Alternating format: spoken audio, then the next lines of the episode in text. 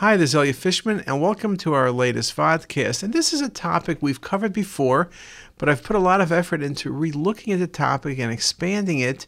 And it's on pitfalls and errors. And there's no doubt when you speak about pitfalls and errors, everybody's ear perks up because although we know that none of us make any errors, it's the people sitting next to us that make the mistakes and the people at the other hospital, the outside hospital, that makes the mistake. So this lecture is not for you, it's for those people. Article recently published made the point that in radiology practice, interpretation errors between 3 and 4 percent, which sounds high in and of itself. However, if the study contains abnormalities, the error rate is in the 30% range. Okay, 30%. The majority of errors are made of underreading, where you simply miss the finding. And I think that's a very, very important point because, you know, there's no doubt if you find a pancreatic mass and you start giving a differential diagnosis versus serous cystadenoma versus cystic uh, mucinous tumor, the bottom line is someone's going to do something about that because they know what they're talking about or what you're talking about and they're trying to make decisions on management. The big problem is abdominal pain. You read the study is negative and the patient has a small pancreatic mass or the patient has a small lung mass or the patient has a small renal mass. It's the missing that is really the problem. And that's where most of the errors are. There's an article five years before talking about the same topic, missing missed uh, diagnoses and again, it was simply false negative CT, undercalling. And the things they listed are not a whole lot different than what I would list today from GI tumors to PEs to pancreas to vascular to bone. Again, lesions are missed for a number of reasons. Incidental findings, lesions at the periphery. All of those are errors that we're all aware of. Now, there's no doubt people will say, and someone wrote an article just recently, that if you read very quickly, and these days everyone is kind of under the gun to do more with less, well, you know, no surprise, if you go faster, you are going to increase your error rate. This was a sort of an artificial study, but they figured out what the rate of each single person is to read studies, and they expanded that rate, kind of like the I Love Lucy adventure when these chocolates are on that uh, belt and they go faster and faster until she can't uh, box the chocolates. Well, you can see the same thing here is that the error rate basically triples when you're going too fast. And again, all of us know that, which does make the point as well is that we really can't go much faster than we're doing now. And if we go much faster than we're doing now, the error rate is going to increase substantially. So that indeed becomes very, very important. Our pilot study found a significant positive correlation between faster reading speed and the number of major misses and interpretation errors. Now, maybe we should double read. In the old days, mammography was double read, some CT way back when was double read, but these days it's just impossible to get things done the first time, let alone thinking about it the second time, is not something that indeed is going to happen. When you look at malpractice cases, and I never like to focus on malpractice cases, but this interpretive errors is usually the problem, and it's usually missed findings where someone's going to testify against you and say, Look at this mass. Anybody could have seen it two years ago. And you look in retrospect and say, I can't see it today, let alone when I initially read it. So that is going to be a challenge. Now, when you look at errors, and one of the things we noticed ourselves, although in theory there are an infinite number of, of errors that can be made, and we do see an infinite number of errors, there are certain errors that happen time and time again, whether it's a pulmonary embolism or abnormality in the stomach that's underread or overread or pancreas. There are a number of things that really are repetitive. And so in this article by Karen Horton and Pam Johnson, we look carefully at some of the reasons and some of the specifics as to how things were missed. And when you know how things are missed or misread, then you're able to take corrective measures and try to uh, really improve your process. So let's talk about several things first, which is some more generic things. So if I ask the question, why is pathology missed on a CT scan? It could be poor reader strategy. You're reading an abdominal CT and you're looking for pancreas or liver or kidneys, and you're not paying attention to the lung. It could be that you're overcalling or undercalling disease because you assume there's something present or something not present. I always make the point about the stomach not being distended. What do you say? Is it under distended? Is it tumor infiltration? Is it gastritis? What's going on? So, a poor understanding is another thing. And then assumptions you make. We all make assumptions, and the faster we're reading, the faster the assumptions are. You're looking at a trauma case, you're looking at multiple gunshot wounds, you see a lesion in the kidney, but the lesion is very well defined, sharply marginated, and instead of putting a cursor on it to recognize the mass as 45 Hounsfield units, you'll say, eh, well defined, looks like a cyst, next case, and it was really a renal cell carcinoma. So sometimes it's this assumptions where you're not careful.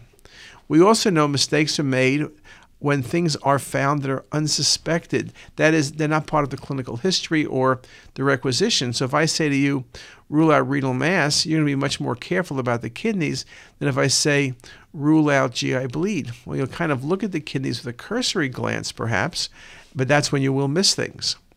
We know that incidental findings occur in every organ and they occur at almost every age, and they become a critical source of error, and we'll talk about that. And then I put down this last thing. I put this down, I put the date, I put it down. It took me a while to think of this one. What I noticed is I do a lot of 3D, so I reread a lot of the reports and do a 3D mapping. I noticed that a number of errors would happen not when faculty read by themselves, but when faculty read with fellows or residents. And one would say it should be the opposite that if you have two people looking at the same case, you should do better. Well, I realize when I watch people sit or go over cases, when you're reviewing a case, you let the other person tell you the history, tell you the findings perhaps, and you kind of agree or disagree. When you read it yourself, you look at everything the history and pertinent findings. Also, it's how you sit. You're sitting to the left or to the right, going over the case. When you're by yourself reading, you're sitting dead center, focused and you're dictating. And how often has it been that you're dictating, and while you're dictating, you recognize the pathology? So it's this interaction, this more responsibility, this more being a center portion of what you're doing rather than simply checking a resident or checking a fellow. So when we speak with the faculty here and we say, you've got to be very careful because these errors can occur unless you are indeed very, very careful. Now, let's look also at some things perhaps that are not specifically disease or organ related, but are kind of generic. So the first one is the field of view. Now, for some things like cardiac imaging, looking at the coronaries or lumbar spine, or any spine imaging, we do very much targeted images because when you have a targeted image, your spatial resolution is higher. And that is surely the right thing to do. No one's going to argue that. So here's a coronary CTA. You see, you see plaque in the patient's LAD. You don't see aortic aneurysm, you don't see dissection. This was a triple rule out. But the point is, you have a very nice study, and then you play around with the coronary vessels, and so you show that the right coronary looks good. There'll be some plaque in the left. But the patient uh, is fine. But if you look at those images, and instead of just looking at what I gave you, which is the heart, I did a full field of view, you would have seen a lung cancer in the right lower lung. So, something that's very obvious this lung cancer, which can be resectable, is the same age group as patients who typically are having or have suspected to have cardiac issues. So, by doing a full field of view, you're able to pick up many incidental lung cancers. Now, you ask if you're doing a coronary CT, what, what percent of the lung do you cover? Well, it's about 70%. So, yes, it's not the same thing as doing a screening CT for looking for lung mets or a lung primary, but you have 70% of the lung, and there's a chance you are going to see uh, the findings. So, you need to reconstruct on every cardiac study full field of view. And I think perhaps the lesson learned from this is if you're doing a targeted study, you better also do full field of view even if it's not every 0.75, even if it's 5 millimeter thick sections every 5, just to make sure you're not missing something that indeed becomes important. There was an article by Lee, and this was an article of something I was interested in, where I've noticed many times when patients come in with back pain, they do a spine, T spine, L spine, and maybe it's a mild degenerative change, or maybe there's pathology. Most of the time, it's nothing. But then you wonder was the patient's pain or symptoms really related to the spine or could have been elsewhere in the abdomen? Because at the level of the spine, depending where you are, there's all sorts of organs and all sorts of pathology.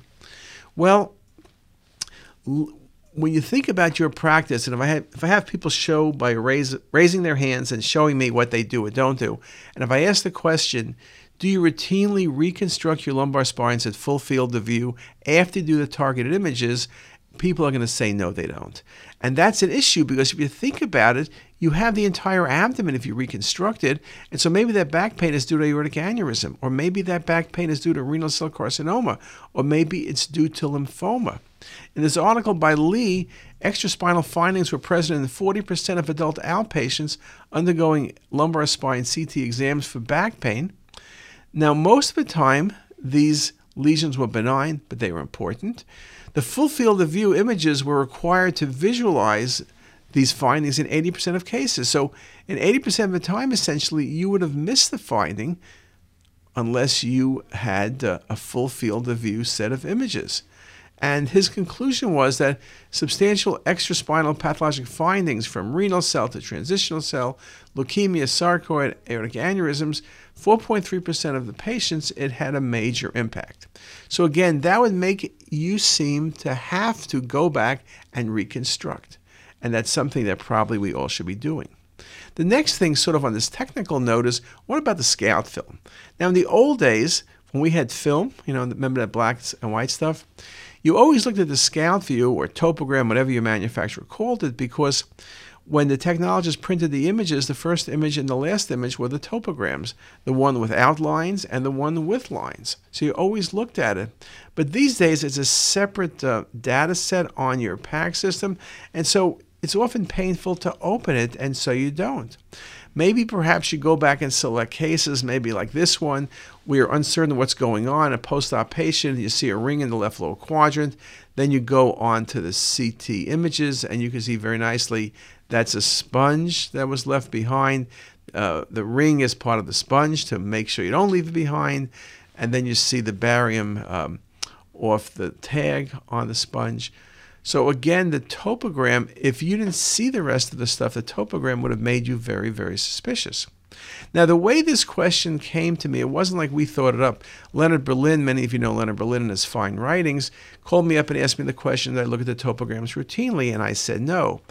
And then he described a case, and this case is in the um, AJR, published a few months back, about a radiologist who read a film on a young child who fell, had trauma to the head, read it as negative.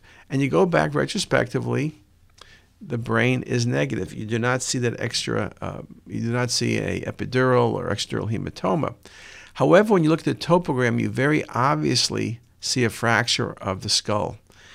Now, when this case went to trial, they asked the radiologist, What about these images? And the radiologist says, Yes, I see a fracture, but we don't read the scout view or the topogram. Well, I think the answer is that you're going to have to.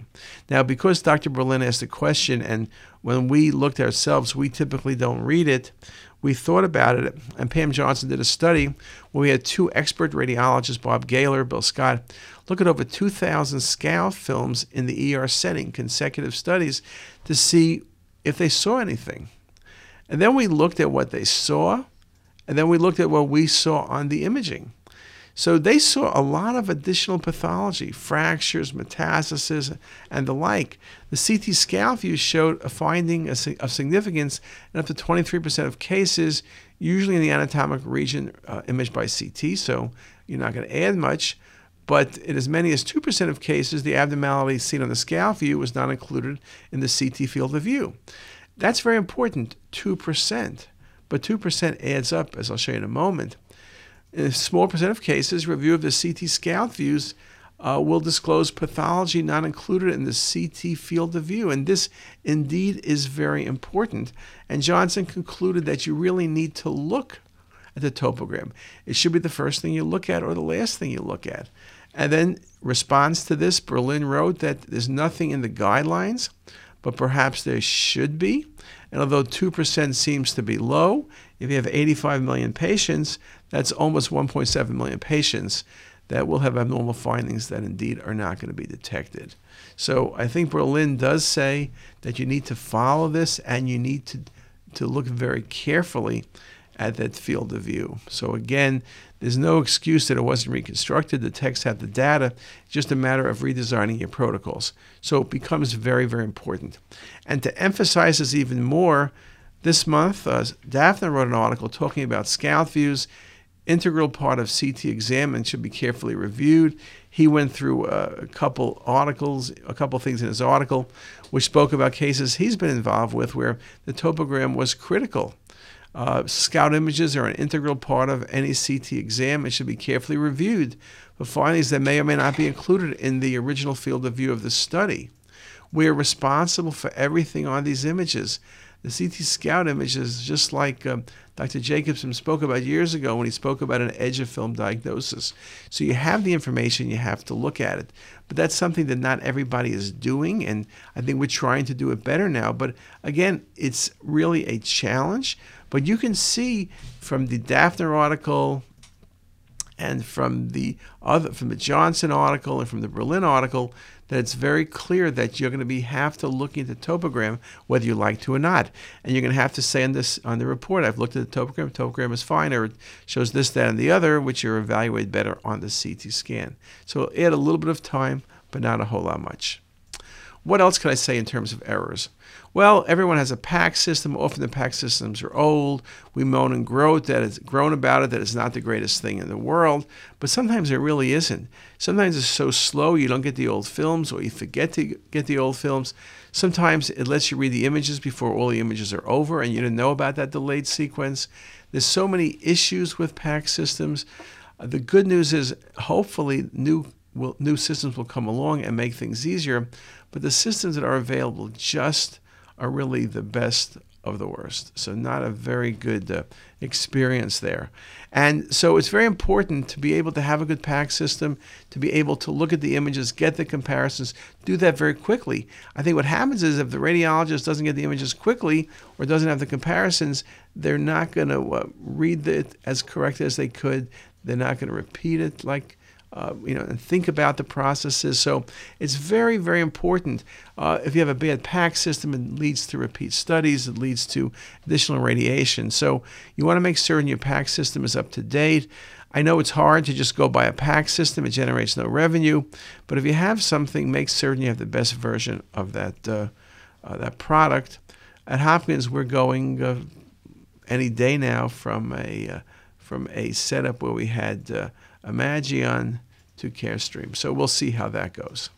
Now, another important thing, sort of as an overview and a source of error, is this idea about consultation and second reads. And why don't we stop here and let's go through it in a few minutes in part two. Thanks a lot.